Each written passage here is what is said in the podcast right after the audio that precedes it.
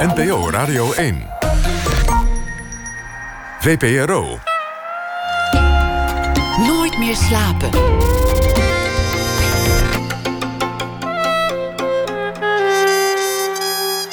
Met Floortje Smit.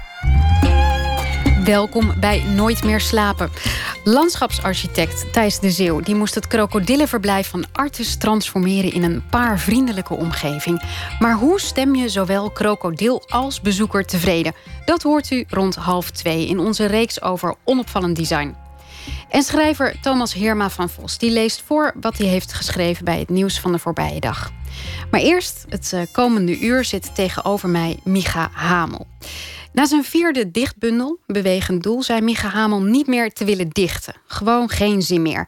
En toch ligt er hier nu voor mij een boek. En op de kaft staat toch gewoon poëzie. Maar wat is dat dan, die bundel, Toen het moest? Er staan wel gedichten in, maar ook dialogen, verhalen en vooral heel veel dingen die zich niet met een etiketje laten vangen. Micha Hamel, geboren in Amsterdam negentien zeventig, is sowieso wars van hokjes. Hij is componist, was dirigent, is dichter en onderzoeker.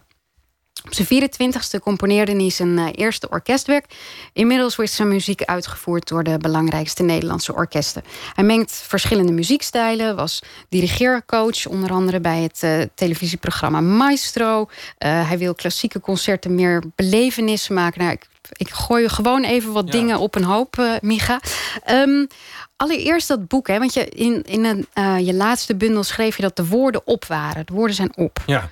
En toen kwamen er toch nog woorden. Nou, het was ook echt... Ik meende dat ook echt. Ik, uh, het is ook een heel fijn gevoel als je denkt... ik heb nu echt alles gezegd en ik hoef nu niet meer. En het, is, uh, het was ook zo dat er in mijn gedichten... steeds vaker mensen aan het woord waren. Dus mensen hardop begonnen te praten of met elkaar begonnen te praten. Dus andere aan, mensen dan ja, jijzelf. Zeg maar, uh, tussen aanhalingstekens. Hè, dat, dat, uh, dat er een discussie ontstaat binnen een gedicht. Dus toen dacht ik, ik moet een toneelstuk gaan schrijven. Of ik moet een roman gaan schrijven. Want dit, dit, dit barst uit het gedicht uh, open. En, uh, maar voor een roman moet je heel lang op je kamer zitten. Dus dat, uh, dat, dat, dat is er niet zomaar en dat was er niet zomaar. En dat wilde ik ook niet op die manier... omdat ik geen verhaal wilde vertellen. Um, en toen kwam ik de dichteresse Astrid Lampe tegen. En, uh, uh, en Astrid zei... ja, maar in jouw poëzie mag dat gewoon allemaal. En toen had ik inmiddels al anderhalf jaar, twee jaar niet gedicht. En uh, toen dacht ik, ja, je hebt gelijk. Het mag gewoon. En toen ben ik weer begonnen. Dus het is niet een soort flauwe truc om, uh, weet ik veel, publiciteit te krijgen. Of, uh, en ik, ik had aan het eind van Bewegend Doel had ik echt het gevoel, nou, ik, ik ben gewoon echt klaar. Hm. En ik ben echt weer begonnen. Voel je je niet ergens een beetje bezwaar? Dat je dacht, oh, dat wordt toch een beetje raar als ik nu toch weer met iets kom? Nee, dat, dat, uh, ik, ik mag toch doen wat ik wil met mijn eigen leven, zeg. Nou ja, dat is waar. Ja. Waar, waar zat je aan vast? Waar, um, want je zei, ben je, was je gevangen door het stramien? Of door wat nou, jij dacht dat gedichten moesten zijn? Het grappige is, als je dus aan iemand zegt uh, het woord gedicht... dan ziet iemand als het ware voor zijn geestesoog al een soort van witte pagina... met wat uh, bescheiden tekstblokjes op enige afstand van elkaar.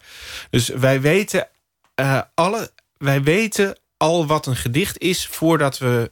een gedicht hebben gezien, als het ware. En dat komt omdat we al heel veel gedichten hebben gelezen... en gezien in de krant. En, en, uh, en ik wilde daar uitbreken en daarvan afkomen. En ben dus uh, veel meer, zeg maar... in conceptueel gesproken, hè, heb ik het over... met een lege pagina begonnen. En dat wil dus zeggen dat er alleen maar een wit vel was... zonder enig vooraf, ges, vooraf bepaalde vorm of... Uh, uh, of, of inhoud. Dus uh, soms ben ik met één woordje begonnen... en, en dat, gaat dan, ja, dat gaat dan schuimen, als het ware. Als, en dan, dan denk je, oh, daar kan dit mee en daar kan dat mee... en dan werd het een heel lang verhaal. En soms werd het een woordenspelletje of een liedje... of uh, het, het mocht allemaal, om maar eens de, de woorden van Astrid... nog maar eens een keer uh, te herhalen. Wat is het gekste dat je gedaan hebt, vind je zelf? Of het meest experimentele, waarvan je dacht, oh, kan dit wel? Nee, maar de oh, kan dit wel, heb ik, uh, heb daar heb nooit. Ik niet zoveel last van. uh, nee, nou... Wat wel heel confronterend werkt voor een lezer is dat als je namen hardop gaat uh, neerschrijven, als het, als het ware. Dus op een gegeven moment heb ik het over Sylvia Hoeks en Ellen Hoog. En Sylvia Hoeks is een, uh, een actrice en Ellen Hoog is een hockeyster. Uh, die allebei gewoon bekend zijn in Nederland.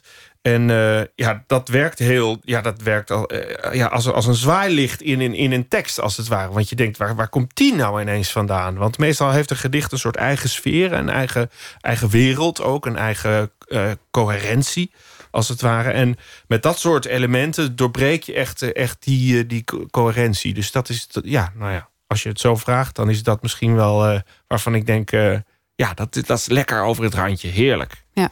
Al jouw, jouw vorige bundels zijn, zijn heel goed ontvangen. Uh, hebben ook belangrijke prijzen gekregen. De, de V S B Poëzieprijs bijvoorbeeld. Nee, daar was ik voor genomineerd. Was genomineerd. Dat komt nog. Ja, dat komt nog. Maar werkt dat ook verlammend op een of andere manier? Nee, nee daar heb ik geen last van. Nee, je moet, je moet je, je, ze zeggen altijd, je moet, je moet de, de positieve recensies geloven en de negatieve recensies niet geloven. He, dus je moet, je moet je onafhankelijk opstellen van, van wat daar wat, wat over gezegd wordt. Het is, het is natuurlijk hartstikke leuk. Hè? Het is, uh, als je genomineerd wordt, of ik, ik heb de Jan Kampertprijs gekregen. Nou, ja, dat is fantastisch. En dan krijg je een feest. En er is, uh, nou, leuk. En een beetje geld. Ehm... Um, Nee, dit werkt niet verlammend. Nee, want je... nou, maar ik bedoel meer, je denkt dan ook, oh, dit, dit is de goede weg. Dus dan zit je ook in een soort stramien waar je niet zo makkelijk uitkomt. Misschien. Nee, maar het, het, het, het, um, het stramien is, zijn, de, zijn de coördinaten van je eigen ontwikkeling. Daar heeft de buitenwereld heel, helemaal geen invloed op.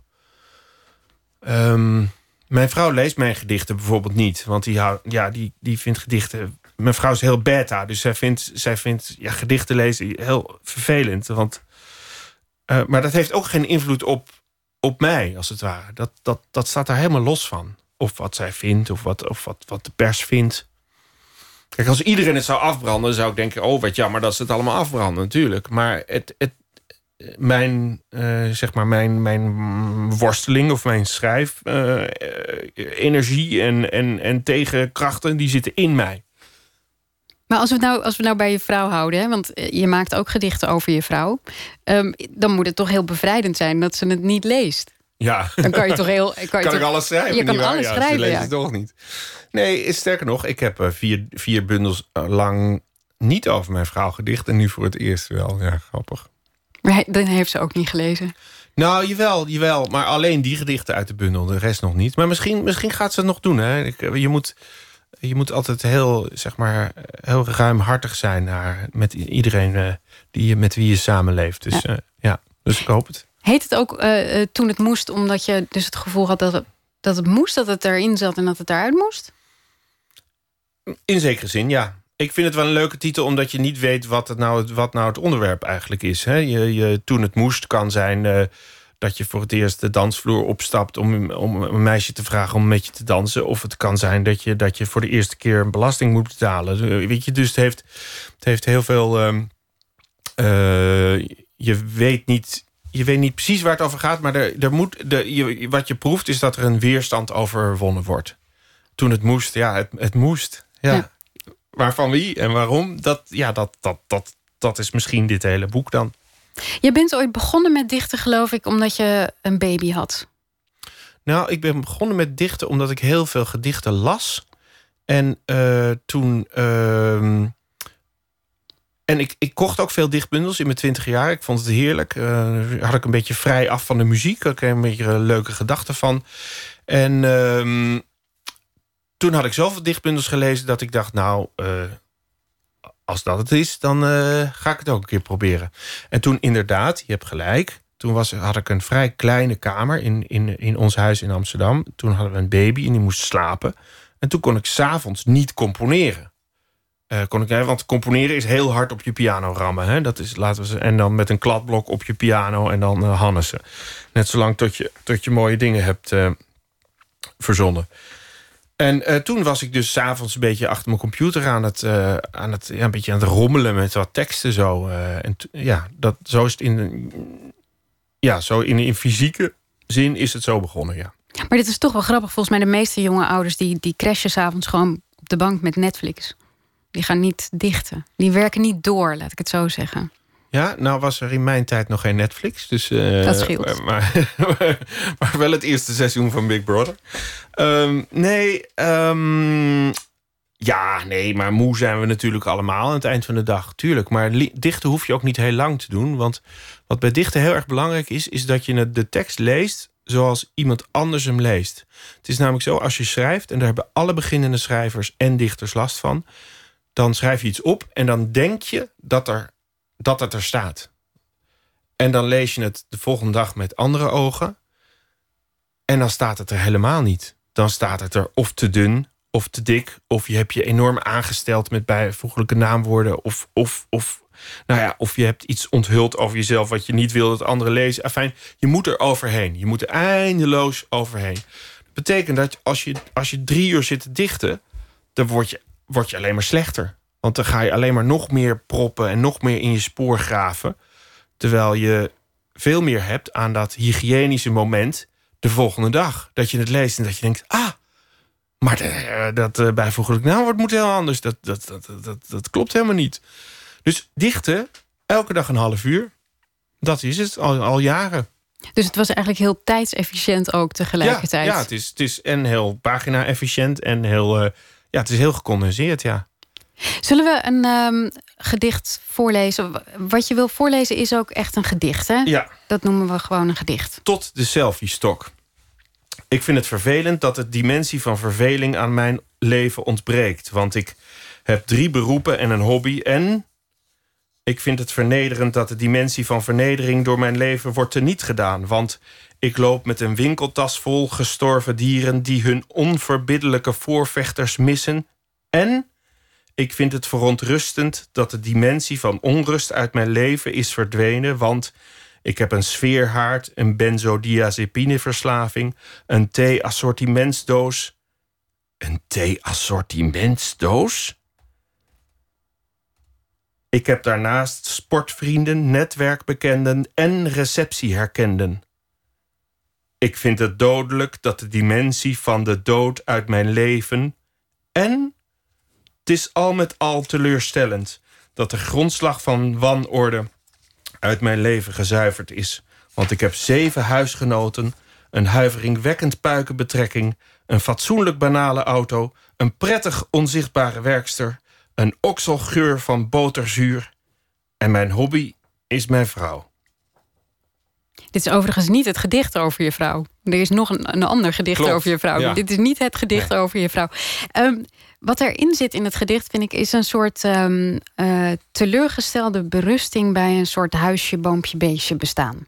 Dat zit in heel veel van jouw gedichten. Ja, we zijn natuurlijk allemaal...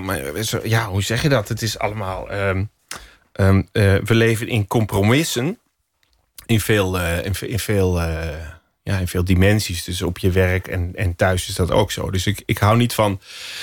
Ik hou niet van een soort van zuurstokroze gedichten van... oh, wat heb ik toch, uh, wat heb ik toch uh, knappe kinderen en wat zijn ze allemaal briljant... en wat hou ik toch van mijn vrouw uh, en wat, wat heb ik toch een mooie glimmende auto. Weet je, dat, daar hebben we niks aan. We leren pas wat in het leven en het leven wordt ook interessant en complex.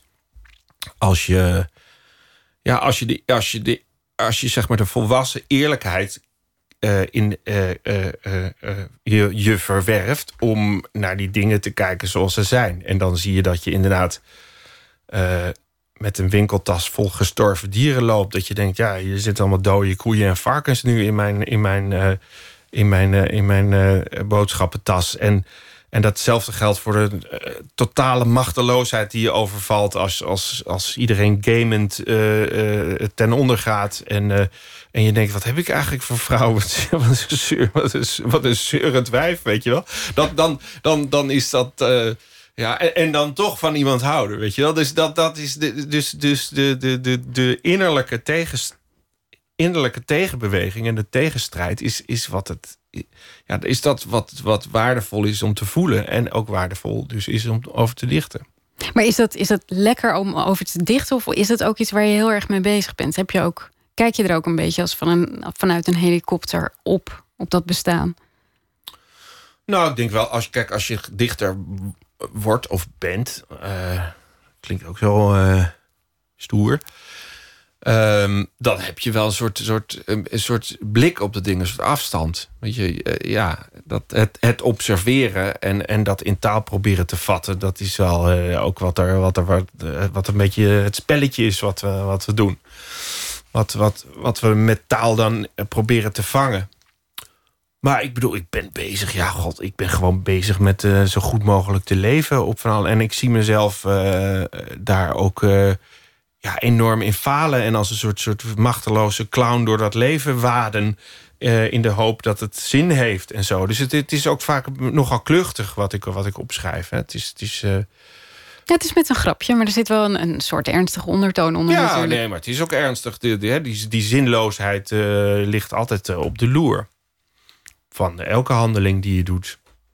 En daar ben je dus ook het meest bang voor eigenlijk? Nou, wij le- ja, in zekere zin wel. Kijk, wij leven, te- le- wij leven uh, te- zeg maar tegen het licht van allerlei catastrofes en mogelijke catastrofes. Dus, die, hè, dus ik heb het over het milieu of, of over, over uh, nou ja, uh, uh, ontwikkelingen in de maatschappij. Um, waarin... Uh, Dus tegen die catastrofes hebben... Het, laten we het milieu nemen. Tegen die catastrofen, daar hebben we geen A, geen antwoord op. En B, is hij uh, penetrant. Dus hij, die ga, hij gaat niet weg. Het is niet dat als je je, je, je hoofd omdraait... dat die, dat die catastrofe er dan ineens niet is. Dus zeg maar de verhouding tussen hoe jouw leven zin heeft... Die moet, dat, moet je zelf, dat antwoord moet je zelf formuleren. En daar ligt die zinloosheid... Uh, ook meteen achter. Want als je weer aan, aan dat, dat hele grote uh, uh, verhaal... of die hele grote dimensie van, die, van zo'n uh, uh, probleem... Uh, als je dat op je in laat werken, dan, dan is die zinloos. Dan denk je, wat zitten we hier nou eigenlijk allemaal te doen? De banaliteit van het leven komt ja, dan naar binnen. Ja, dat is dan banaal. En daar moet je dan zo grappig mogelijk over schrijven. Dat is, dat, of zo, zo, zo pittig mogelijk over schrijven. Zo moet ik het zeggen. Want ik ben geen, bedoel, ik ben geen humorist. Maar ik probeer het wel altijd zo lekker, lekker op te, op te, op te kruiden, als het ware. Ja. Ik las dat jij, uh, dat jij eerder noten kon lezen dan, uh, dan letters. Is dat echt waar? Ja, dat is echt waar. Want mijn broer zat op pianoles toen hij zes was. En wij mochten thuis uh, uh, op... op zesjarige leeftijd op pianoles. En ik was een jaar jonger, ik was vijf. En ik heb toen zo ontzettend tegen mijn ouders zitten zeuren... dat ik ook op pianoles wilde. Dat, dat mijn ouders dachten van... nou, hup, jij, hup, ga jij, maar, ga jij ook maar. Je bent dan nog geen zes, maar ga, ga maar vast. Want dan zijn we van dat gezeur af. En dat, dat krijg je dus wel... Uh, dus nou ja, dan kan je niet soort van perfect noten lezen. Maar dat notenschrift, dat begint bij les één. Dus ik was inderdaad... Ik had, ik had mijn...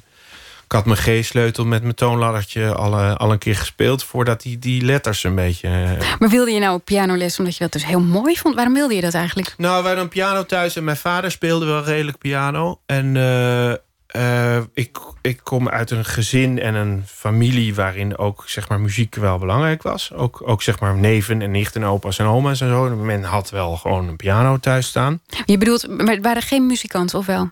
Nee, ik heb twee neven die muzici zijn en een oom. Uh, en uh, uh, wat was ik aan het zeggen? Sorry. Dat, pia- dat pianomuziek, dat muziek belangrijk was bij, oh, bij ja, jullie. Muziek was belangrijk. Dus ik wilde, ik wilde, ik, ik, ik weet nog dat mijn vader hele lage noten gebruikte en dat ik hele lage toetsen, lage tonen, en dat ik dat, dat ik dacht, oh, die wil ik ook een keer gebruiken, want ik zat dus altijd zo'n beetje in het midden te frummelen met hele kleine handjes. En ik, maar ik wist natuurlijk niet welke. Ik kon die natuurlijk niet in harmonie met elkaar krijgen. Dat je de goede basnoot bij het goede akkoord. Dat was allemaal rommel nog. Dus dat, dat had een soort aantrekkingskracht, ja. Doe dat ook iets met je? Denk je dan ook eerder in, uh, in muziek dan in, uh, in woorden? Als je... Ja, ik denk in muziek, ja. Ik kan gewoon een, een ja, ik, ik, ja. Componeren is. Het is een beetje als... Kijk, zoals je een brief schrijft... dan weet je wat je gaat zeggen. Uh, alleen het is niet zo dat als je voor je computer zit... dat dan iemand le- die, die uh, zinnen aan jou dicteert. Dat je alleen nog maar die zinnen... Maar je weet, uh, als je op de fiets zit... weet je al van, ik moet een moeilijke e-mail schrijven... aan die en die uh, op mijn werk... En dan zit je op de fiets en dan denk je... oh ja, ik ga zo beginnen. En oh, dat is wel mooi gezegd. En dat ga ik zo zeggen. En dan deel ik het een beetje zo in. En dan, sluit ik.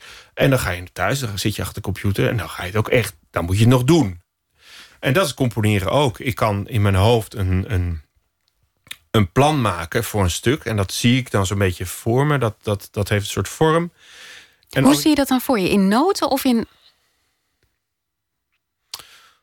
Ja, ja, een soort wolk is het eigenlijk. Het is alsof je een wolk aan de hemel ziet. Dat je denkt, oh ja, oh, dat zit daar, dat zit daar. En uh, dus ook een sfeer en uh, vaak ook een onderwerp. Wat wil je zeggen? Wil je een keer een, iets, iets over, uh, nou ja, over haat schrijven? Of over, uh, maar het kan ook een heel muzikaal onderwerp zijn. Hè? Van, het lijkt me ontzettend leuk om een stuk te maken... waarin... waarin uh, de hele tijd het lijkt alsof de mensen af en toe een verkeerde noot spelen. Weet je, dat is gewoon een, een, muziek, dat is een muzikaal idee. Weet je, dat is geen, geen, geen emotie of zo. Dan ga je dat gewoon in elkaar zetten. En daar komt natuurlijk wel jouw, jouw emotie en muzikaliteit komt daar in, in, in uiting. Um, en dan, maar als ik me dan heel goed concentreer en het, het komt naderbij, dan kan ik die muziek ook horen in mijn hoofd. Ja, dan hoor ik wel wat ik, uh, dan hoor ik het, ja. Maar ja, als je dat niet kan, moet je geen componist worden. Ja, denk dat ik dan, spreekt voor zich, ja. Simpel, ja. Je wilde op je veertiende ook componist worden. Ja. Door een film. Ja, oh ja, daar heb ik al heel vaak verteld. Maar ja, toen had ik Amadeus gezien, had mijn moeder kaartjes voor gekocht. En, uh, en, en toen dacht ik, hé, hey, dat... Want ik was wel, ik kon wel goed piano spelen. Maar redelijk piano spelen. Ik speelde ook hobo. Ging ook best aardig, maar niet te gek. Dus ik wist wel dat ik iets met muziek wilde. Uh, maar ik wist wel dat ik geen pianist en geen hoboïst wilde worden. En toen zat ik inderdaad in de derde klas, tweede klas, derde klas, lage, uh, derde klas middelbare school. En toen, uh, toen was dat het kwartje. Toen viel die goed. Toen dacht ik, oh ja, je kan ook iets met muziek doen... Uh, zonder dat je heel perfect uh, allemaal dingen moet uitvoeren. Je, je bent zelf liever, je, cre- je creëert liever zelf. Dat zat mm-hmm, in die film. Mm-hmm. Daar ging het om. Ja, het licht ging ineens aan dat ik dacht... oh, wat een, wat een leuk mannetje die muziek verzint. Ik wil ook zo'n mannetje zijn dat muziek verzint. Wat gebeurt er op de middelbare school als je dat tegen je vrienden zegt? Vinden ze dat dan allemaal oké? Okay? Uh, ja, ja, ik had... Ik had ja, ik heb, ik, ik heb een geweldige middelbare schooltijd gehad. Met uh, leuke... Uh, ja. Ik deed aan alles mee, ook met schoolkoor en musical. En uh, ik, ik was helemaal in die, in die hoek... in die artistieke hoek. Gewoon alle muziek. Maakt niet uit welke.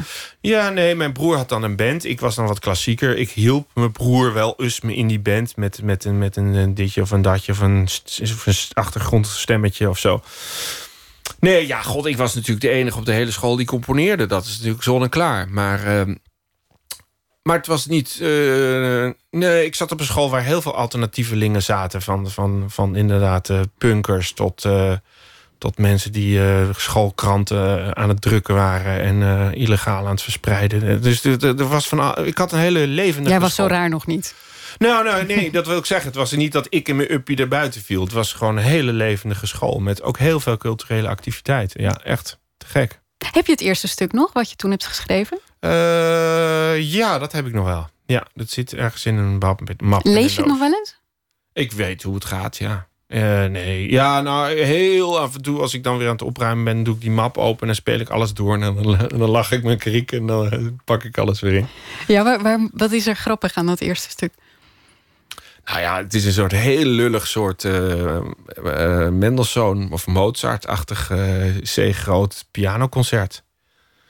Hm. Nou, ja, ik, ik, ja, dat... dat Ik was zo met Mozart, dat denk ik ook bezig. Ik speelde natuurlijk ook op de les uh, veel echte klassieke muziek. De klassieken, uh, zou ik maar zeggen.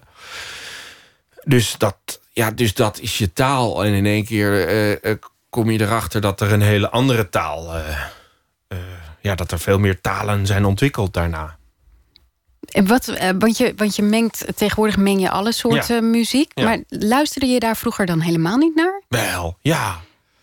Ja, nee, uh, wij hadden heel veel popmuziek in de uh, top veertig. En uh, ja, ik ging ook wel eens met een vriend naar een jazzconcert. En, uh, nee, maar dat, dat, het grappige is dat, dat, en dat tekent denk ik ook mijn generatie... Uh, is dat... Um, um, is dat wij... Is dat dat hele hygiënische van, van die kunstwereld... dat was er nog wel, maar dat was langzaam aan het afbrokkelen. En wij zijn inderdaad de generatie die, die uh, ja, Michael Jackson, Madonna, Wham, uh, Prince. Dat allemaal. Uh, dus dat draaide ik net zo hard, maar ik draaide ook Beethoven en, uh, en uh, Rigoletto van Verdi. Ja. Als je, waar, waar ga je naartoe met zo'n... Want je bent uiteindelijk... Uh, heb je les gehad van uh, Huub Kerstens. Ja. Hoe kom je dan bij hem? Vindt hij dat dan gewoon... Ja, er stond een advertentie in de krant dat er een koornieuwe muziek was. En toen dacht ik, nou, als ik, als ik nu de nieuwe muziek wil leren kennen... want ik wist wel dat, ik, dat Mozart uh, al tweehonderdvijftig jaar dood was. um, um, uh, dat dat uh, tweehonderd was het trouwens. Um, ik dacht, als ik die muziek van binnenuit wil leren kennen... Dan moet, ik, dan moet ik dat ook zelf gaan uitvoeren. En toen stond er een advertentie in de krant... van het koor Nieuwe Muziek zoekt nieuwe leden. Toen ben ik op dat koor gegaan. En toen ben ik na een paar repetities naar de dirigent gestapt... en gezegd, uh, ik componeer ook, meneer. En uh, toen zei hij, nou kom jij maar een keertje langs, jongen. En toen heeft hij me eigenlijk opgeleid op, een, op, zo, op zo'n manier... dat ik op het conservatorium, toen ik aankwam op het conservatorium... een enorme bagage had en meteen werd aangenomen. Ja. We gaan uh, strakjes uh, verder praten met uh, Micha Hamel. Um, um, uh, en we, gaan, uh, we hebben strakjes ook een nieuwe aflevering uh, van Ongesigneerd na het nieuws.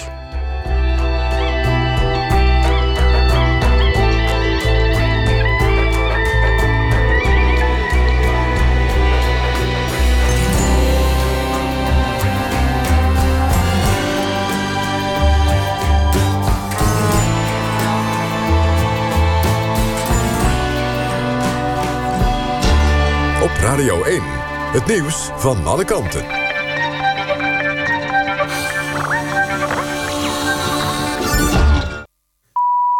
Het is één uur, Patrick Holtkamp met het N O S-journaal. Een agent in de Amerikaanse stad Saint Paul krijgt geen straf... voor het doodschieten van een zwarte man die hij had aangehouden.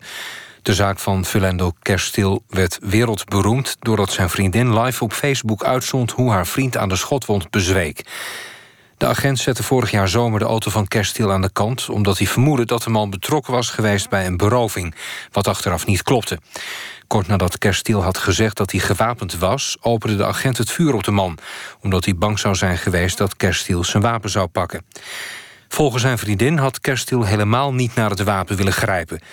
De Facebookbeelden leidden tot veel commotie in de V S... en werden gezien als bewijs van institutioneel racisme... bij de Amerikaanse politie. Cuba moet concrete stappen zetten op politiek en economisch gebied... voordat de V S de relatie met het land wil verbeteren. Dat heeft president Trump gezegd in een toespraak die al deels was uitgelekt. De Amerikaanse president gaat een strenger Cuba-beleid voeren dan zijn voorganger. Volgens Trump zijn de versoepelingen van Obama op het gebied van reizen en handel... niet goed voor het Cubaanse volk. De president wil dat regels voor reizigers beter worden nageleefd... en ook verbiedt hij handel met de machtige Cubaanse strijdkrachten. In Londen zijn protesten uitgebroken na de brand in de Grenfell Tower... waarbij zeker dertig mensen om het leven kwamen. Demonstranten vinden onder meer dat de autoriteiten te weinig hulp bieden... aan bewoners die door de brand dakloos zijn geworden. In de deelgemeenten Kensington en Chelsea werd het gemeentehuis bestormd. De betogers werden tegengehouden door de politie. Het weer ook vannacht bewolkt en lokaal kans op wat regen. Minima rond twaalf graden. Overdag in het westen zonnig, later ook in het oosten. Het wordt eenentwintig tot vijfentwintig graden. Zondag en maandag nog warmer met zesentwintig tot ruim dertig graden. Dit was het N O S Journaal.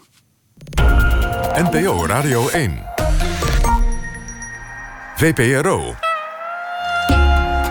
Nooit meer slapen.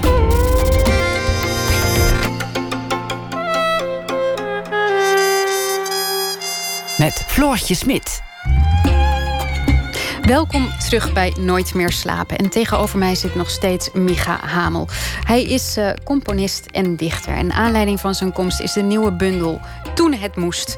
En uh, we hadden het er al over net, uh, Micha. Het moest ook, het moest eruit. Toch maar die gedichten. Dan ja. maar in een heel ander stramien. Allemaal heel anders dan... Uh, dan een, een, een echt gedicht uh, is. Uh, we hebben het ook gehad over uh, hoe je bent begonnen met, uh, met componeren. En we waren eigenlijk gebleven bij Huub Kerstens, jouw mentor.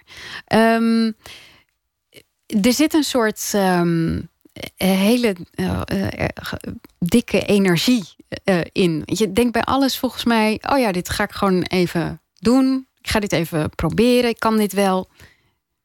Ja, het is ook, nou, nee, ik, ik, ik ben, ik ben niet bang. Ik ben niet zo heel erg overmoedig hoor, maar ik ben gewoon niet bang.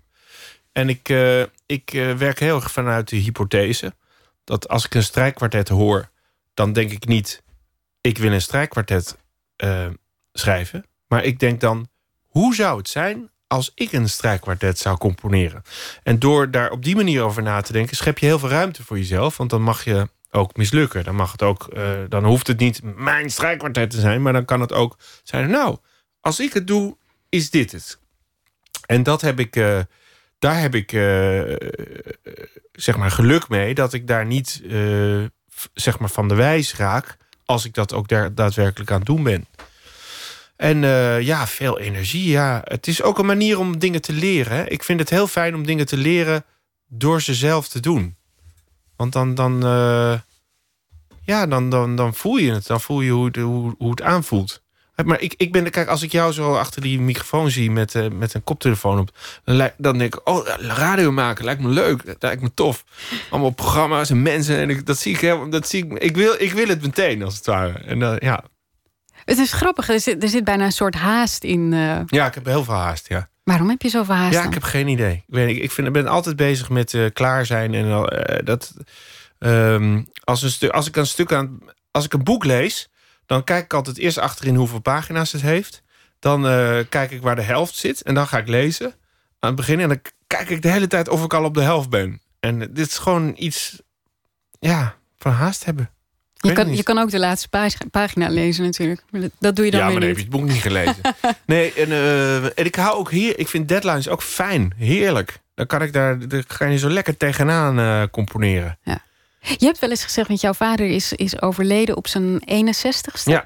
Dat dat de reden is dat je haast hebt. Dat je dacht, oh, heb je oh, dat ja, gezegd? Ja, dat je dacht... Oh, nou, dan is dat het. Ja? Oh, dat vind je nu. Maar of vind je het een mooi verhaal? En denk nou, je, dat gaan ja, dan zo... Is, ja, ik weet het niet. Ik weet het niet. Nee. Nee, dat is de reden niet. Nee. Ik bedoel, ik heb mijn eigen leven, mijn eigen lijf. Dus ik bedoel, het is niet... niet het, het, het, het, hij is aan een hartaanval overleden. Dus ja, waarom zou ik aan een hartaanval overlijden, weet je wel? De, nee, ik ben niet iemand die zo bijgelovig uh, door het leven gaat. Nee. nee. Huh. Ik... Um, um... Dat gedicht wat je net voorlas, daar, daar zat ook uh, het woord verveling in. Is dat het ook? Dat je je snel verveelt? Ja, tuurlijk. Maar dat hebben alle creatieve mensen. Huh.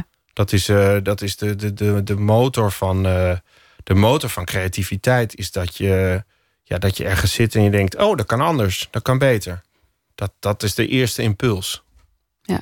Ik wil eigenlijk uh, even naar de... de je eerste echte hele grote werk, of tenminste het werk waarin je alles kon doen wat je, wat je wilde doen. Ja, eindelijk. Ja. Eindelijk, ja. Snow White uh, is dat. Um, waarom uh, was dat eindelijk wat je wilde? Nou, ik had tot, tot Snow White had ik twee oeuvres. Namelijk één was uh, voor, het, voor eerst jeugdtheater en later theater. Dus uh, onder andere bij Orkater maakte ik theatermuziek. En die was vaak heel uh, direct en uh, eenvoudig. Hè, weet je, een wals of een mars of een elektronische soundscape. En ik had een ander oeuvre. En dat was het oeuvre voor de concertzaal. En dat waren zeg maar, dat was kunstmuziek. Dus, hè, dus vaak, vaak atonaal of vaak wat, wat, hè, wat, wat, wat moeilijker in de structuur. Wat moeilijker om, om, om naar te luisteren. Niet meteen meezingbaar. En die twee oeuvres die bestonden naast elkaar. En op een gegeven moment kreeg ik, ging bij mij het licht aan dat ik dacht, ja... Maar ik zit hier een beetje twee uh, verschillende ja, gerechten te, te, te, te, te koken of zo. Dat sloeg eigenlijk helemaal nergens op. En toen was het zo dat dit boek, waar het op gebaseerd is... namelijk Sneeuwwitje, Snow White van Donald Barthelmy... is een soort collageachtig gek boek... met, met, met, met maffe uh, afbrekingen en woordspelletjes en lol. Overigens een hele grote inspiratie voor mij ook als dichter, die, die man... Uh, en juist zeg maar de collagevorm van dit boek... een soort geperverteerd sprookje met zeven glazenwassers... die met, die met Sneeuwwitje onder de douche mogen... Um, dat gaf mij de ruimte om al die stijlen en al die, al die zaken te combineren. Ja, het is een, een tragische operette, ja. Heb je het genoemd. Ik wil een paar dingen laten horen, want het, um, waar het om gaat... is dat het heel veel verschillende stijlen ja. en, en vormen heeft. Dus het begint zo...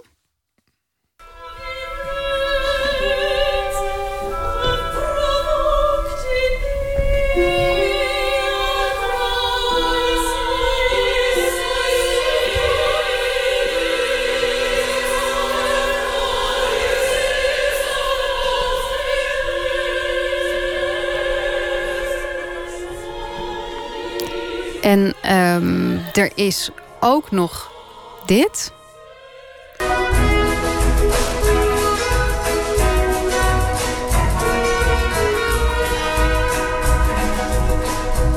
En er is ook nog dit.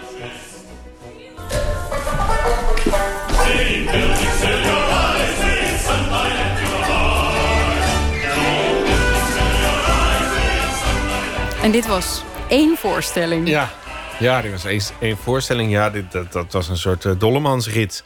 Ja, mensen hadden het idee dat ze echt overreden waren met de stoomwals. Uh... Ja, dat, en dat, dat was ook uh, in die zin de bedoeling. Want je moet uh, tweeënhalf uur, je moet altijd uh, de streep trekken tussen, t, uh, door de tijd. En dat, dat heb ik uh, in deze uh, opera gedaan. Uh, omdat ik ook een statement wilde maken dat iedereen altijd zegt... ja, televisie is zo snel. Hè? Van ja, televisie is snel. En uh, toen dacht ik, nou ja, in het theater kun je veel sneller zijn dan... Te- je, je kan televisie nog inhalen, als het ware. En het is ook een idee dat wij nu in het internettijdperk leven... en dat alle muziek, alle mogelijke muziek, even dichtbij is. Het is allemaal één muisklik ver weg.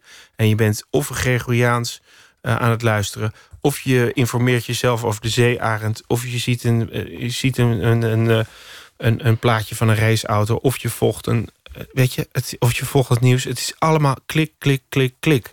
En dat wilde ik ook laten terugkomen in die, in die, uh, in die voorstelling. Het is, het is niet alleen een uh, muzikaal. Er zit ook een, een verhaal in, een verhaallaag. Ja, het gaat eigenlijk over um, hoe al je mooie plannen die je hebt... het leven zoals het geleid uh, wordt, dat dat eigenlijk altijd... Uh, ja, misgaat of nooit helemaal zo loopt zoals je wilt. Um, het zit ook een beetje in je gedichten natuurlijk. Um, waarom fascineert je dat zo? Want het gaat, met jou gaat het iedere keer heel erg goed. Nee, dat is helemaal niet zo. Ik heb van allerlei dingen gedaan die natuurlijk niet goed zijn afgelopen. Um, dus uh, dus ik, ik heb een heel normaal leven, hoor. Dus het is niet zo dat ik alles doe... Kijk, Kijk, als je kunstenaar bent, ik zal je even uitleggen hoe dat zit... dan zet je je successen altijd uh, in de etalage. En de dingen die je, die je niet goed hebt gedaan... die, die probeer je zo goed mogelijk te verbergen. Uh, nee, maar uh, kijk, dat doen we natuurlijk allemaal. Uh, de dingen waar je trots op bent, die zet je, zet je op je LinkedIn-profiel. En, uh, en, en uh, dat is natuurlijk... Uh, uh, dus in die zin heb ik, heb ik een heel gewoon leven. Um, uh, ik, ik vind het fascinerend dat... Uh, Wat er in, in Snow White heel erg gebeurt... is dat iedereen een idee heeft over wat hij wil... en een idee heeft over wat voor rol hij moet vervullen in het leven. En dat faalt. Dus het, het is niet, niet, niet zozeer dat al die mensen helemaal falen... Um, of dan moeten we heel lang hier nog over gaan praten. Dan moeten we nog een paar uur door. Maar uh, het gaat er meer om dat, dat de mensen de rolopvatting... die denken van, ik, ik ben een prins... dus moet ik me ook prinselijk gedragen. Dus heb, en, en Snow White zegt, ik ben een prinses... dus ik moet een prins. Die denkt niet, ik hou van die man. Dus, of ze komt dan een man tegen. En, en daar is ze eigenlijk verliefd op. Maar het is geen prins. En ze denkt, ik ben Sneeuwwitje... dus ik moet een prins, dus kan ik deze man niet hebben. Dus zeg maar, het, het gaat heel erg over hoe je zelfbeeld... en hoe je, hoe je plannen met jezelf gewoon heel anders aflopen. En daar heb ik weer zelf van geleerd... en daar, daar is deze, deze opera ook een, ook een voorbeeld van... dat je, uh, dat je gewoon dingen moet, moet kunnen veranderen en kunnen loslaten... en dat, dat dat de kunst is om te ontdekken wie je bent. Dat heeft ook te, te maken met dat ik ben gestopt met dirigeren bijvoorbeeld. Ja, het is interessant dat je zegt dat deze opera daarover uh, voor heeft gezorgd. Want je bent na deze opera zat je, zat je vast. Omdat oh, ja. je alles erin gestopt had, je ja. had alles gedaan... en nou, toen had, wist je het niet meer. Nou ja, ik had heel hard gewerkt sowieso. Dus uh, daar, soms krijg je daar... Uh, hè, dat heet dan een burn-out. Ik heb ook een depressie gehad daarna... omdat ik, omdat ik uh, ja, ja, ja, ja, vast komt te zitten op een gegeven moment. Ehm... Um, Ja, ja, daar, nou ja, daar heb ik weer uh, nieuw, zeg maar, nieuwe wegen in gevonden. Of moet je zeggen, daar heb ik weer... Um... Maar het is meer ben weer dan begonnen een... met alles, ja, maar zeggen. Maar het is meer dan een writersblok. Het, het was echt... Ja, nee, maar dus, kijk, ja, tuurlijk is het meer dan een writersblok. Want het is niet dat ik niet wist wat ik moest componeren. Maar ik, ik was gewoon helemaal, uh, helemaal leeg. In, in alle opzichten. Zowel conditioneel als emotioneel. Was je dan te hard gegaan misschien al vanaf je vierentwintigste? Tuurlijk, ja. Maar goed, dat heeft me ook heel veel gebracht. Dus dat, ik, ik ben niet iemand die dan... Ja, te, wat is te, hè? Ja, Nou ja, tuur is als je een burn-out hebt. Tuur is als je crasht, ja, ja. Maar ik bedoel, ja, ik heb gewoon heel veel gedaan en ook heel veel mogen doen. Ik heb ook heel veel, heel veel kansen gehad en, en uh, dingen ontdekt. En gelukkig heb ik... Uh, heb ik uh, ik prijs mezelf gelukkig dat ik, dat ik uh, mooie dingen heb kunnen doen en mooie dingen heb kunnen meemaken. Maar wat doet dat met je, met je zelfbeeld? Want je zei net, in die, die voorstelling gaat ook een beetje over een, een verkeerd zelfbeeld. Hè? Ik heb ook stukken uh, over je gelezen, of interviews met je gelezen van, van je beginjaren. Was je, oh ja, die, ja, die ken ik niet meer hoor. Vol bravoure en Ze je ging het wel even ik. doen. Ja. En, uh, um, ik kan me voorstellen dat dat verandert dan. Ja, maar ja, uh, Songs of Innocence en Songs of Experience. Dat zijn verschillende songs natuurlijk. Dus als je ouder wordt, krijgt je kunstenaarschap natuurlijk ook een volwassenheid. Dus, dus mijn, mijn, ik sta anders in het leven. Ik ben, je wordt ook gewoon ouder, hè? Het gaat ook vanzelf. En je, hoeft, je hoeft er niet geen depressie voor te krijgen om wat wijzer te worden. Gelukkig niet, nee. Nee, nee ja... Uh, Uh, wat was je vraag precies? Wat deed, het met, wat deed het met me? Nou, met je zelfbeeld. Omdat je best wel overtuigd was van, je, van jezelf, denk ik. Zeker in het begin. Mm, of was dat posen? Nou, nee, het was bravoer, denk ik. Gewoon jong zijn en, en, uh, en gewoon alles aangaan. Uh, overal ja tegen zeggen. Um, ik heb wel altijd gevoeld dat ik niet... Uh, uh, ik was altijd een dirigerende componist en ik was nooit een dirigent. Of nooit echt een dirigent in de zin van zo'n maestro. Uh, zo'n Bernard Haitink of zo'n Jaap van Zweden, weet je wel. Um, en, en ik heb op een gegeven moment toen bedacht... Um, ik, het is niet een beroep wat je een beetje doet, dirigeren. Dus net als Formule één uh, race, weet je. Je denkt niet van, nou, Formule één race doe ik op maandag en, uh, en op dinsdag... En op woensdag uh, heb ik een dierenspeciaalzaak. Weet je, dat, dat, dat, zo werkt dat niet. Dat zijn beroepen, die, daar moet je helemaal voor gaan. Daar moet je alles voor laten. En dan moet je, je moet het ook willen. Hè? Dus veertig weken per jaar van huis zijn. In hotelkamers leven. Het heeft absoluut niet alleen maar leuke kanten. Of het, heeft, het ziet er flesje uit allemaal. Uh, gek. Maar, uh, maar het, het is ook een... Uh, ja, het, is, het heeft ook nadelen. En... En toen heb ik dus inderdaad besloten van... ja, ik ga dit, dit ga ik niet doen. Want ik, ik ben niet zo goed dat ik Bernard Haitink ben. En eh, ik, ik vind het ook niet waardevol... om iets in mijn leven te doen wat ik half doe. Dus je, hebt, je bent gedwongen geworden toch... om uiteindelijk iets te kiezen. Om, om een ja, keuze klopt, te maken om ja, iets ja, niet te doen. Ja, dat was lastig. Daar heb ik veertig jaar over gedaan ongeveer. Ja, ja. So, sorry. Ja. Ja. Ik had... Um, um, Uh, je, bent, uh, je hebt voor het Holland Festival in, in tweeduizend twaalf heb je een requiem gemaakt voor de kunst. Uh, want die was volgens jou uh, ja, dood dus. Uh, nou, het was een requiem voor een beschavingsideaal. Ja. Dus net iets anders. Uh, dus een re- uh, dat requiem ging over dat wij het ideaal van uh, verheffing... van het feit dat, dat kunst ons opheft en ergens brengt... dat we dat, dat, dat als het ware is, is afgebrokkeld... Uh, ten gunste van een meer evenementencultuur. En uh, dat we dat, uh, dat dat, zeg maar, die, die, die, het idee dat onze, onze kunst op een bepaald soort diepgang is gebaseerd. Dat, dat zeg maar, de diepgang, diepgangsfiguur is, zeg maar, het motorblok van onze kunst. En um, dat dat. dat voorbij is en dat we dat moeten vieren met een groots requiem. Want een grootse beschaving verdient een groots afscheid, was mijn tagline. Maar de kunst is een diepgang verloren, dus.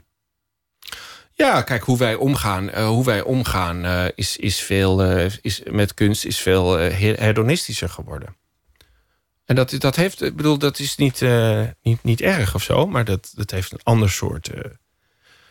Uh, um, Kijk, zoals, zoals jij drie stukjes uit mijn muziek even zo laat Snap, horen. Dat, is, ja. uh, nou, dat, vind ik, dat, dat vind ik hartstikke leuk. Dan denk ik, ja, dat zo, zo leer je dat stuk ook kennen. Alleen op een andere manier dan als je er helemaal in gaat.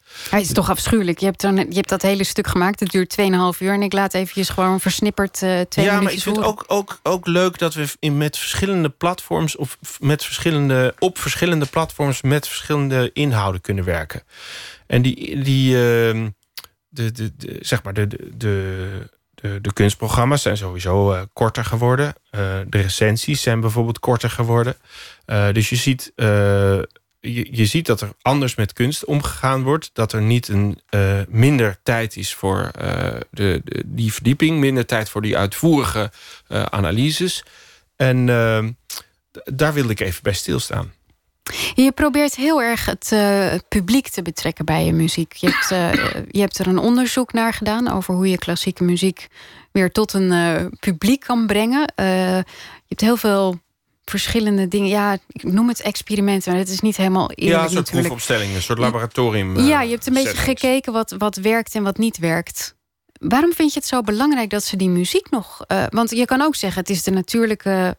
Uh, Uh, uh, van de dingen dat, dat mensen daar dus niet meer zo in geïnteresseerd zijn. Ja, maar dat is ook in die, in, in die zin is dat ook prima. Als we gewoon klaar zijn. Het is net als uh, icoonschilderen was in de, in, de, in de twaalfde eeuw was dat helemaal, helemaal de shit, weet je. Dat was het gewoon helemaal te gek. Iedereen vond het helemaal mooi met al dat goud en die stijve uh, uh, heilige beelden. En twee eeuwen later, ja, kijkt er niemand meer naar om. Is iedereen uh, portretten aan het schilderen met perspectief en zo. Weet je, dus uh, sommige kunstvormen gaan voorbij. En, uh, en uh, daar heb ik niet persoonlijk een oordeel over.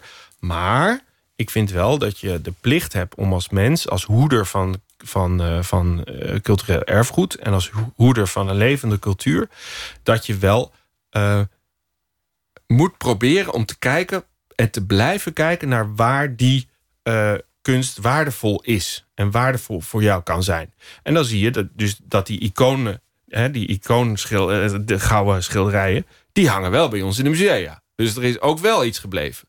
He, maar dat, dat wat er gebleven is, is dus iets anders dan wat er toen was. En ook iets anders wat er toen in vijftienhonderd was, toen ze het weggooiden.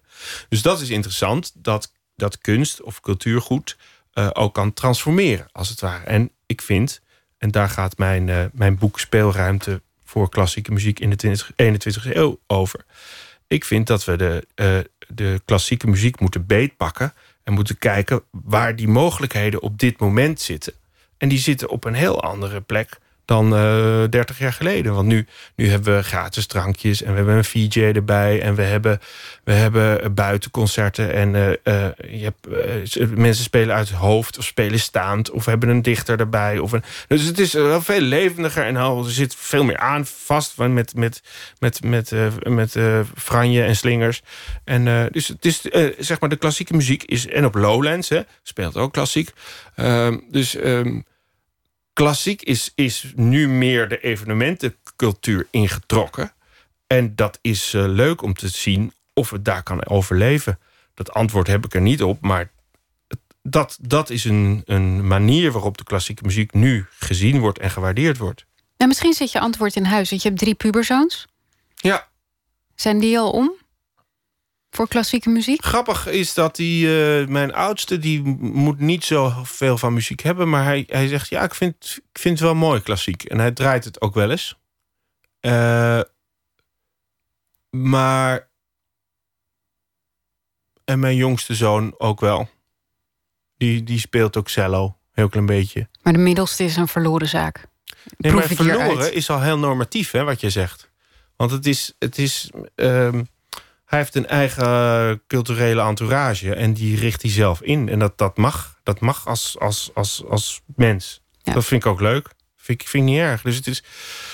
Um, soms, sommige mensen worden door aangeraakt. En hopelijk zijn dat er veel. Want er is, er is heel veel prachtige muziek. En, uh, en sommige mensen kiezen een andere weg. Jij bent ook componist. Moet je dan wel bezig zijn met wat een publiek wil? Uh, dat ligt eraan op welk moment. Van in je creatieve proces. Want het creatieve proces is heel lang.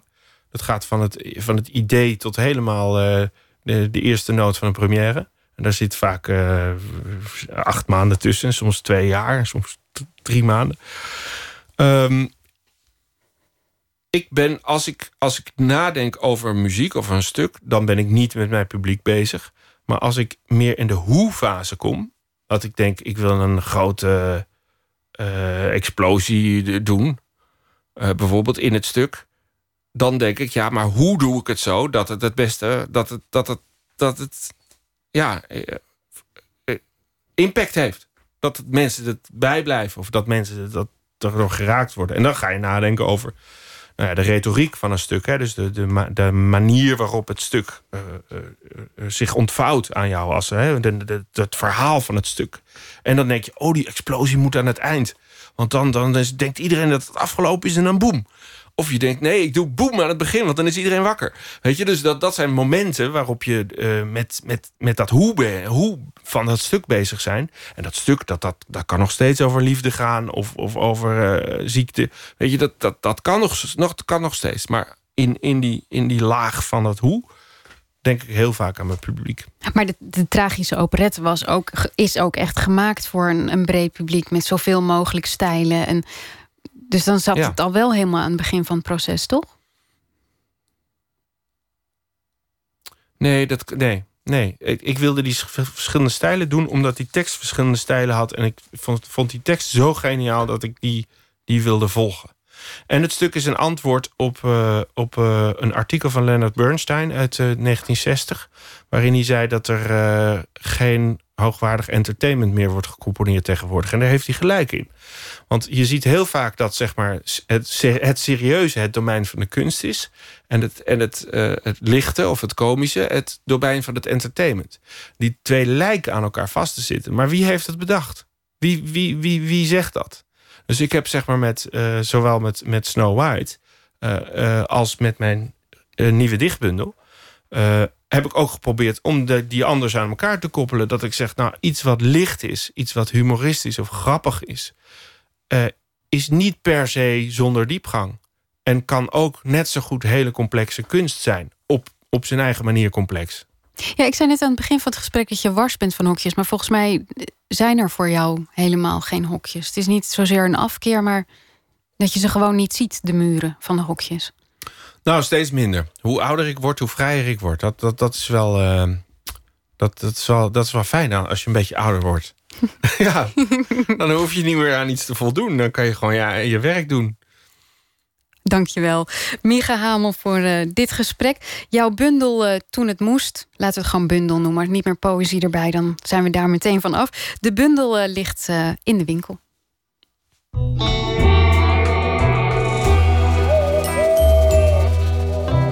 En wat u nu gaat horen mag u gerust fluisterindie noemen. De New Yorkse band Cigarettes After Sex, een fantastische naam trouwens... die uh, houdt van subtiele momenten. En dit is een van de hoogtepunten van hun net verschenen... titelloze albumdebuut Sunsets.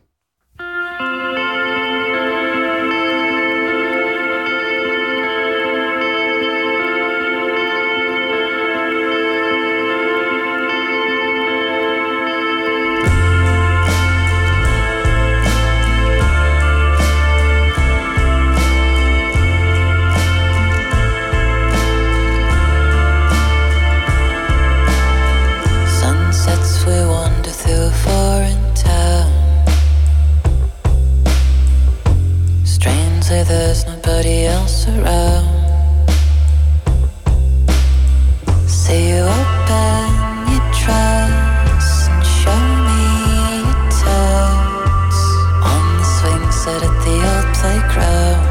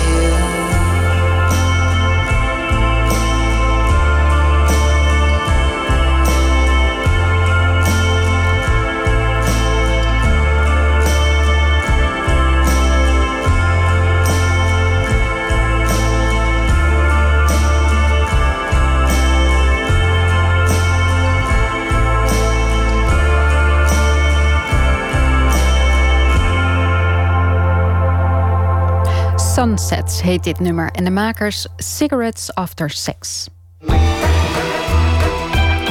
Nooit meer slapen. En dan nu het vierde deel van Ongesigneerd van Tjitske Mussche en Laura Stek. Ze maakten een serie over het design van de wereld om ons heen. Want van lantaarnpalen tot parken, je staat er misschien niet bij stil, maar over alles is nagedacht. Afgelopen week werd in Artis het uh, olifantenverblijf geopend. En daarom kijken zij nu naar de dierentuin. Ga je graag naar de dierentuin? Ja, ik vind het wel leuk om naar de dierentuin te gaan. Maar ik zie het eigenlijk vooral als een uh, beetje als een plek waar je zo kan slenteren van het een naar het ander. En je ziet wat en je gaat even zitten. Een soort park eigenlijk. En wat verwacht je van de dieren? Nou ja, ik hoop dan toch dat die dieren een beetje levendig daar zitten. Een beetje leuk meedoen. En uh, zoveel mogelijk van zichzelf als dier laten zien. Voor jouw eigen beleving. Nou, voor mijn eigen beleving, maar het lijkt me ook voor, voor het dier fijn. Dit is Ongesigneerd. Een serie over onopvallend design. Gemaakt door Tjitske Mussche en Laura Stek. De dierentuin.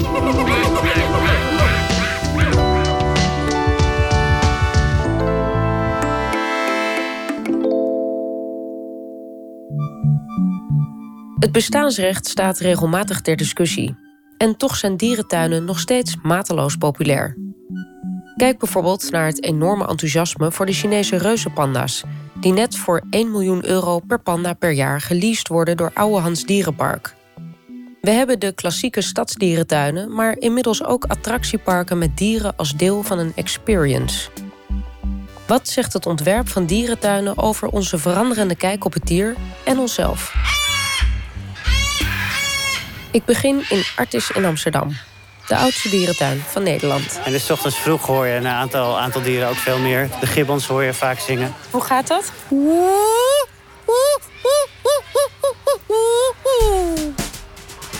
Dit is het keelgeluid van landschapsarchitect Thijs de Zeeuw. Als ontwerper van dierenverblijven heeft hij niet te maken met één opdrachtgever, maar met drie. De bezoeker, de verzorger. En je hebt natuurlijk het dier zelf. Uh, als opdrachtgever. Het dier wil er vaak toch een, een bende van maken. Uh, de verzorger wil het vaak een beetje opruimen. En de bezoeker wil gewoon iets moois. Dus die drie dingen die moet je een soort van bij elkaar brengen. En hier is het een beetje een, nou ja, een, beetje een rommeltje. Maar het is wel ge- gezellig rommelig, zou ik het willen noemen. Uh, Hij wijst naar het pokdalige verblijf van de prairiehonden. Die allerlei gangen en bergjes in zijn zorgvuldig bedachte leemlandschap hebben gemaakt. Ja, hier zit natuurlijk wel vormgeving in die niet meer goed te herkennen is. Prairiehond! Wat ik zo leuk!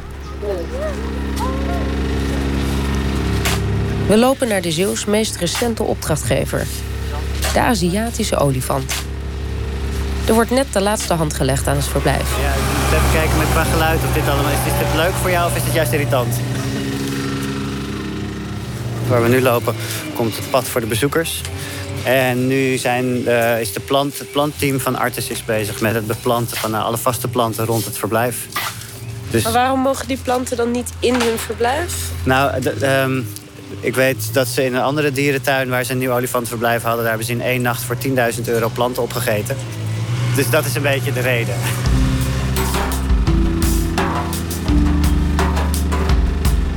Het nieuwe olifantenverblijf is deel van de derde en voorlopig laatste fase van Artis' uitbreidingsplan. De olifanten krijgen een vier keer zo groot verblijf ten koste van de parkeergarage die nu ondergronds gaat. De Zeeuw wilde een verblijf maken dat zo veelzijdig mogelijk is. Een verblijf waar de olifant kennis kan vergaren. Dat ze zo op, op een bepaalde manier zich slim kunnen voelen. Uiteindelijk wil iedereen zich toch een beetje slim voelen of sexy. Dat is toch een soort van in, intrinsieke waardigheid. Nou, en vervolgens, waar gaat die kennis over? Die gaat natuurlijk bijna altijd over eten. Soms een beetje over seks. En die gaat over huidverzorging. Huidverzorging? Ja, grote beesten, veel huid. Uh, we staan hier bijvoorbeeld bij het modderbad. Daar smeren ze hun huid mee in om dat tegen de zon te beschermen. Je ziet daar, de fontein wordt nu getest. Dat heeft altijd natuurlijk enigszins met, met huidverzorging te maken. Dus ze kunnen zich daar spuiten. En oh, dat is een beetje een massagestraal. We hebben ook nog een paar massagestralen onder water, uh, onder water zitten. En uh, kunnen we er even omheen ja, lopen? Ja, we kunnen er omheen lopen. De meest prominente designersignatuur zit in de kleurige rotspartijen. Daartussen zitten voedselmachines die steeds op verschillende plekken eten serveren. En de rotsen hebben ook weer met de huid te maken. Dus we hebben hele gladde rotsen, hele ruwe rotsen, een beetje ruwe rotsen, een beetje minder ruwe rotsen. Net zoals je nagelfijltjes hebt, zeg maar, van verschillende grofheden of schuurpapier. Scrubcremes. Ja, daar zit ik iets minder goed in, maar... um, dit is een interpretatie van een soort van geologische structuur die uit de grond geduwd is. En die heeft niks te maken met specifiek waar de olifanten vandaan komen. Behalve dat... Maar dat is meer een soort van designer dingetje. De kleuren die we hebben gebruikt, die um, zijn wel afgeleid van allerlei kleikleuren uit India. Op weg naar de uitgang blijkt dat de verblijven in Artis allerlei verschillende stijlen vertegenwoordigen. Zo is er de naturalistische steenbokrots met Heidi-achtige uitstraling uit negentien eenenveertig. Maar ook de eyecatcher bij de ingang. Het cubistische verblijf van de Japanse makaken uit negentien achtenzestig. Het is wel heel erg een ontwerp-ontwerp. Uh, maar wat ik er heel mooi aan vind, al die randjes die erin zitten, die heel erg gestileerd zijn, die passen heel erg bij de fysiek en de motoriek van, van de makaak. Het is ook leuk om wel iets van al die tijdslagen te zien. We gaan gewoon in een apenhuis, want hier wordt men apen.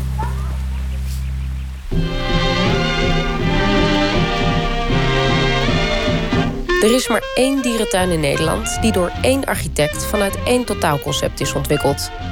Het huidige Diergaarde Blijdorp in Rotterdam. Geopend in negentien eenenveertig. Kan je ook zeggen landschappelijke stad. Die dieren waren de bewoners van, van die landschappelijke stad. Dit is architect Kees Rauw. Kenner en liefhebber van de geestelijk vader van Blijdorp. Siebold Van Ravesteyn. Van Ravesteyn zag het dier niet per se als zijn opdrachtgever. Ik geloof, om het maar even cru te zeggen, dat Van Ravesteyn helemaal niet zoveel op had met dieren. En toch creëerde hij op verzoek van de directeur voor die tijd moderne dierenverblijven. Blijdorp werd in de jaren dertig ontwikkeld en was het antwoord op de verouderde dierentuin van architect Zogger, die dieren nog in krappe hokken tentoonstelde. En Van Ravesteyn heeft dus die dieren, dat was ook zijn opdracht hoor, dat was niet een eigen initiatief, maar heeft die dieren in een veel ruimere hokken of in weiden of in, in, in een soort landschap, een soort bijna surrealistisch landschap ondergebracht, waardoor het dierenwelzijn toen veel beter geregeld was. Van Ravesteyn was ook architect bij de spoorwegen en goed onderlegd in het nieuwe bouwen. Dat betekende werken met beton, staal en glas voor degelijke constructies. Maar aan de andere kant koesterde hij ook een romantische liefde voor de mediterrane klassieke cultuur en de neobarok. Dat combineerde hij in een geheel eigen stijl. In Blijdorp waan je je eigenlijk in een echt sprookje, in tegenstelling tot bijvoorbeeld de Efteling. Uh, hij heeft alle gebouwen heel functioneel opgezet. De plattegrond is heel functioneel. Maar overal waar je kijkt is beweging. Dus er zitten dierfiguurtjes in, er zitten beeldengroepen in, Uh, sierlijke lijnen, niet te vergeten, die dat een soort dynamiek geven wat hij in de nieuwe bouwen gewoon vond ontbreken. Zo kun je in Blijdorp Orpheus tegen het lijf lopen, die met zijn stem en lier de reptielen aan zijn voet betovert. En een groep eenhoorns met een engel aan hun zijde. De dieren staan er argeloos omheen. Dieren waren wel, uh, als je het een beetje negatief zegt, zetstukken in zijn architectuur. He, ze moesten wel doen wat hij met, met dat verblijf voor ogen had. Dus had altijd dat decor daarachter van de architectuur. Dat kun je eigenlijk het beste zien bij het leeuwenverblijf in, uh, in Blijdorp. Daar werden eigenlijk leeuwen gewoon ge, geëxposeerd tegen klassieke zuilen of uh, imitaties uh, daarvan. He, dus daar schroomde hij niet om, om die dieren daarvoor uh, voor in te zetten. En um, de twee schuurpalen waar de olifanten oorspronkelijk stonden, dat leverde ja, echt uh, Dali-achtige taferelen op, dat een olifant tegen een hoofd van Medusa aan schurkt. Dat is natuurlijk heel raar.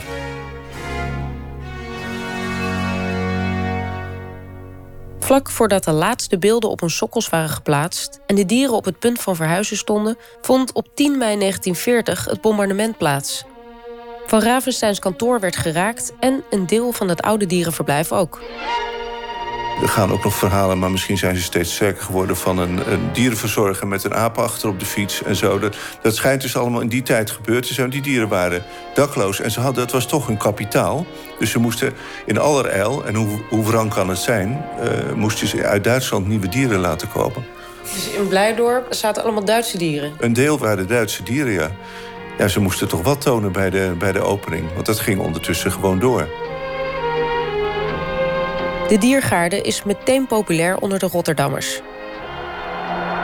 Ook omdat er plaats is voor meer dan alleen dieren kijken.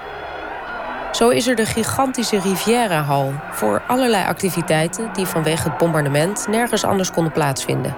Bokswedstrijden, modeshows, auto's werden er gepresenteerd. De N S B'ers zaten er, vergaderden er. Dus dat is een heel merkwaardig uh, fenomeen. Het was gewoon de enige plek waar je kon zijn. Je moest alleen op de goede dag zijn, anders zat je misschien bij de verkeerde politieke gezinten.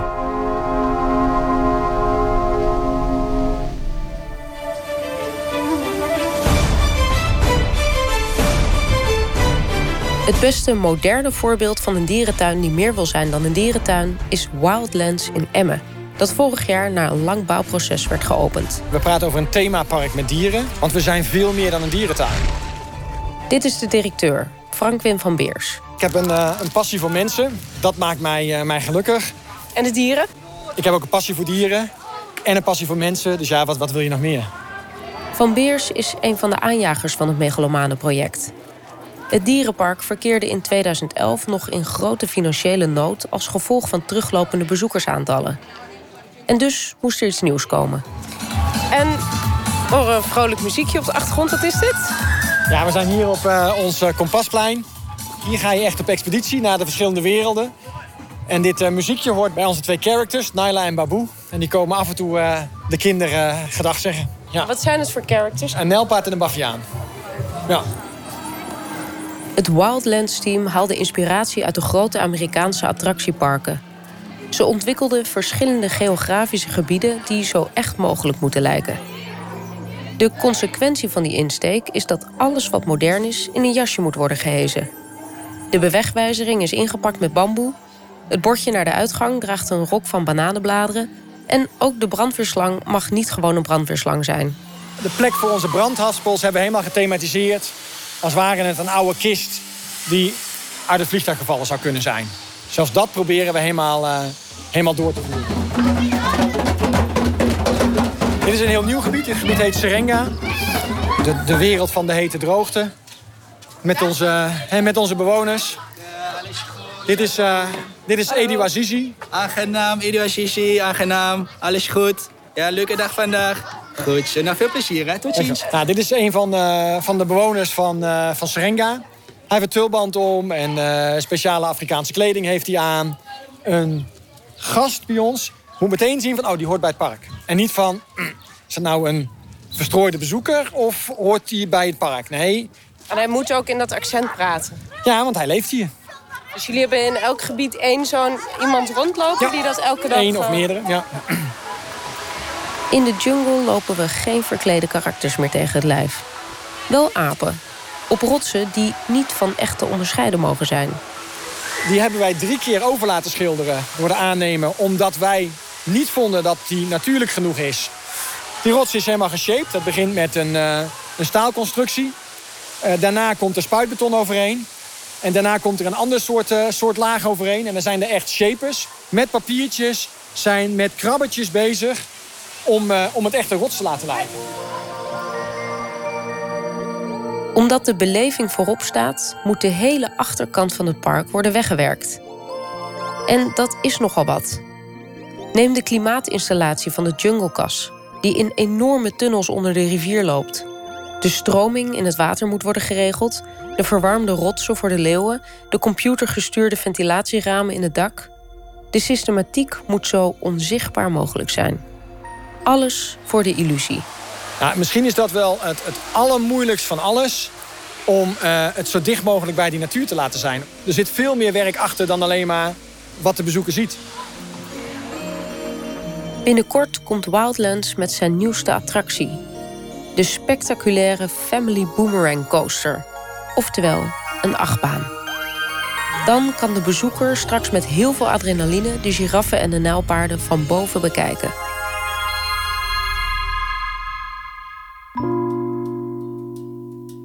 De dierentuin moet zich tegenwoordig constant herdefiniëren als concept. Het dierenwelzijn wordt belangrijker en de bezoeker wil het dier het liefst zo dierlijk mogelijk in een natuurlijke habitat zien. En dan is er nog de groeiende concurrentie in recreatieland. Een attractiepark met vrije leefgebieden is één mogelijke weg. Maar Thijs de Zeeuw denkt dat er nog een andere route is. Juist minder in plaats van meer. In Artis hebben we waarschijnlijk evenveel wilde dieren als dieren in verblijven. Uh, er broeden grote bonte spechten. Uh, er zit een reigerkolonie, we hebben een kwakkenkolonie. Er broedt een ooievaar vrijwillig hier. Uh, ik zou het bijvoorbeeld heel interessant vinden om daarop te focussen. Dus een dierentuin in Oostenrijk waar de gieren in de winter naar Afrika gaan. En dan in, de, in het voorjaar weer terugkomen. En dan de zomer de gieren in de dierentuin zijn. Maar de olifanten die kunnen niet eventjes uh, nee, sommige... naar Frankrijk in de zomer nee. weer terugkomen. Nee, met sommige dieren is dat inderdaad absoluut lastiger. En als, als dat je objectief is voor een dierentuin om wel juist die relaties te laten zien, dan kies je in dat geval misschien niet voor een olifant. Ik vraag het tot slot aan de doelgroep. Mijn neefje en nichtje. Welke dieren zien zij het liefst? Ik denk een otter of een bever. Philippa begint meteen een vrij gedetailleerd verblijf te ontwerpen. Met een hek van één komma tachtig meter hoog en twee centimeter breed ongeveer. Vlak daarnaast, links, daar is een waterval met daarnaast nog een lange rivier. En Jacob kiest wel voor een heel bescheiden diergroep. De insecten. En hier is ook een klein boekje met allemaal soorten insecten met grapjes. Kan je ze dan wel zien als bezoeker in de dierentuin? Maar ik kan ze nooit vinden, de insecten. Wel, misschien ze, ze moeten goed kijken. Als je goed kijkt, zie je er toch wel één.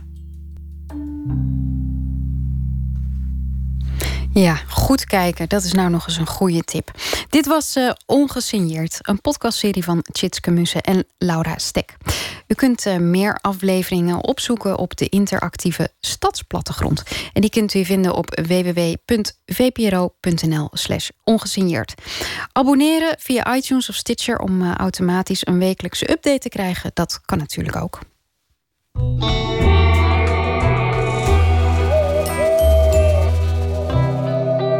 Elke week vragen we een schrijver of dichter om met proza te reageren op het nieuws van de voorbije dag. En deze week wordt dat verzorgd door Thomas Heerma van Vos, van wie deze zomer de essaybundel Plaatsvervangers verschijnt. Goedenacht, Thomas.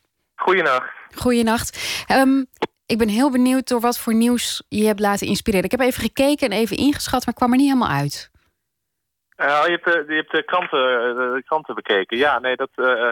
Dat snap ik. Het was ook niet een dag die in de tekens stond, volgens mij, van één groot bericht of één groot schandaal. En ik wil het eigenlijk hebben over iets wat eerder al gebeurde. Uh, ik weet niet eens meer precies op welke dag. Ik geloof op maandag, misschien op zondag. Namelijk die brand in Londen. Dat zal je niet ontgaan zijn. En daar is ook al veel over gezegd. Maar zoals dat gaat met zulke rampen, eerst heb je natuurlijk de beelden en het verdriet. En die, zijn, die beelden waren ook behoorlijk heftig. Maar nu sijpelt volgens mij toch wel steeds uh, overtuigender en steeds meer door ja, hoe uh, raar dat hele verhaal nou eigenlijk is. En dat bedoel ik niet op een samenzweerderige toon, maar hoe onwaarschijnlijk en hoezeer niet de bedoeling Uh, dat dat helemaal afbrandde. En uh, uh, nou, daar, kan je, daar kan je van alles over denken. En dat, uh, dat hield mij ook nogal bezig. De hele week nou al? Kan. Nou, in toenemende mate. Uh, en daar heb ik ook, ik wil niet het gras voor mijn eigen voeten wegmaaien, maar daar heb ik ook mijn stukje dus over geschreven. En hopelijk wordt dan iets duidelijker uh, wat me precies bezig hield. Ja, vertel. De Engelse krant The Sun publiceerde vanochtend een lijst van de personen die nog vermist worden na die brand in Londen. Het blijken er meer dan vijfenzestig te zijn. Dat komt dus nog bovenop de tachtig gewonden en zeventien doden die er al zijn. De betrokken politiecommissaris sprak al uit dat hij hoopt dat het dodental niet stijgt naar een getal van drie cijfers. Een van de grote onbeantwoorde vragen is natuurlijk hoe dit heeft kunnen gebeuren. Over de concrete oorzaak is nog weinig bekend. Er wordt gezegd dat er op de vierde etage een koelkast is ontploft. Maar ja, dat is niet bevestigd. En alsnog, hoe kan zoiets tot een dergelijke, ja, bijna bijbels ogende brand leiden? Hoe kan dat zo heftig worden? bewoners van de flat schijnen al veel langer geklaagd te hebben over het brandrisico van hun woning. In tweeduizend vijftien hebben er ook tien miljoen kostende werkzaamheden plaatsgevonden, maar aan de brandveiligheid werd daarbij niets gedaan. Sterker nog, het vuur verspreidde zich nu, volgens kenners, extra snel, juist wegens de toen aangebrachte polyester-aluminiumlagen tussen alle etages. Architecten hebben aangegeven dat als er serieus rekening was gehouden met brandveiligheid, dit nooit had kunnen gebeuren. Inwoners geven bovendien allemaal aan dat er geen werkende sproeiers in de flat aanwezig waren. Er was geen centraal alarm, hoewel dat wel beloofd was. Deze brand begint steeds meer de contouren van een werkelijke ramp aan te meten. De onverschillige huisbaas, de schouderophalende verhuurders, ja, ik noem het nu maar onverschillig, want van werkelijke kwade opzet lijkt geen sprake. Alleen hoor je wel steeds meer deze klank. Bij rijke mensen in een rijke appartementencomplex was dit niet gebeurd. Op Facebook en Twitter wordt een overtuigend filmpje de laatste dagen verspreid, inmiddels al miljoenen keren bekeken, waarop de Britse rapper en theatermaker Akala, staand voor die uitgebrande Londense flat, heel stellig en overtuigend zegt: dit is alleen gebeurd omdat deze inwoners arm zijn. Daarom zijn die mensen afgebrand. Dit had nooit gekund als het een flat was voor de rijken. Nu ben ik, zeker bij dergelijke plotselingen veel gedeelde online filmpjes, doorgaans sceptisch en geneigd om te zeggen: nou nou, laten we niet te ver doordraven. Dit klinkt wel erg samenzweerderig. Maar hierbij, bij dit hele voorval, betrap ik mezelf steeds meer op de gedachte: ja, er zit echt wat iets in. De woontoren lag in West-Londen, v- vrij centraal, vlakbij Notting Hill. Ooit was hij gebouwd om de armen praktische en goedkope behuizing te geven, maar inmiddels is Londen onvoorstelbaar veel duurder geworden. En zeker in dit stuk van de stad zijn alle prijzen drastisch gestegen. Hierna zal er ongetwijfeld een luxueuze flat op de plaats van de brand komen, met chique, brandveilige appartementen. Appartementen die de vorige bewoners vermoedelijk nooit zullen kunnen betalen. Ze zullen naar mistroostige buitenwijken moeten verkassen. Want ja, waar kunnen ze anders nog terecht? En rijke mensen zullen voor hen in de plaats komen, zoals die in heel Londen al steeds meer op de voorgrond treden. En ja, ook bij rijken kan zo'n brand gebeuren natuurlijk, maar het gebeurt armen net iets vaker en net iets gruwelijker.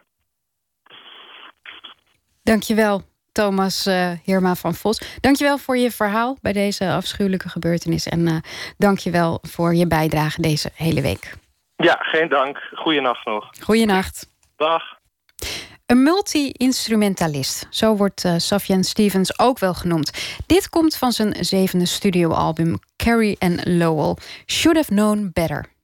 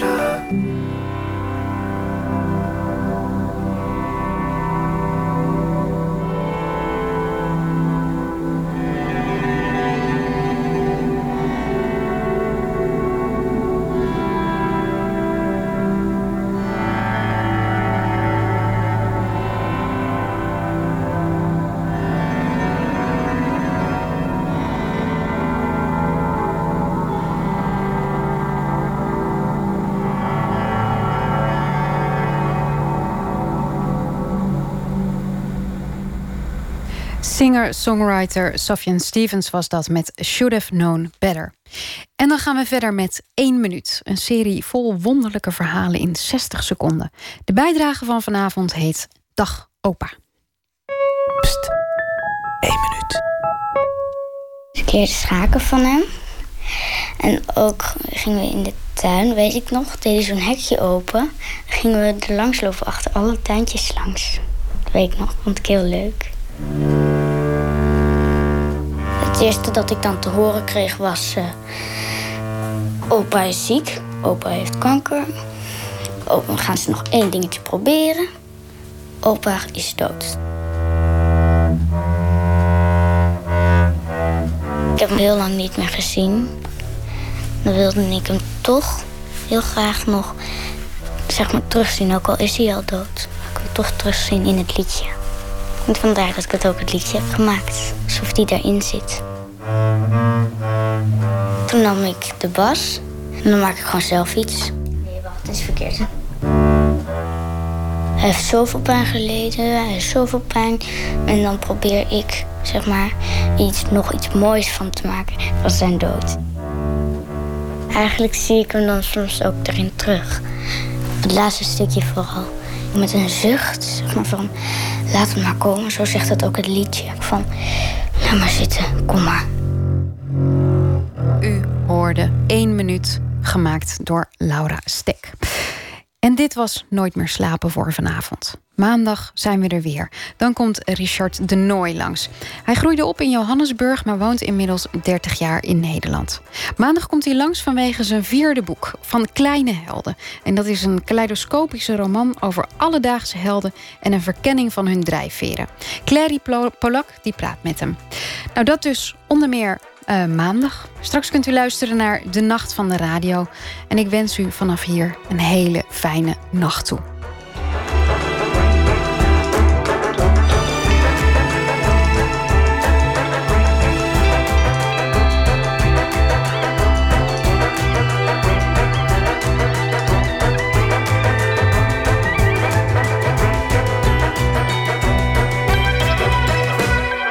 Radio één, het nieuws van alle kanten.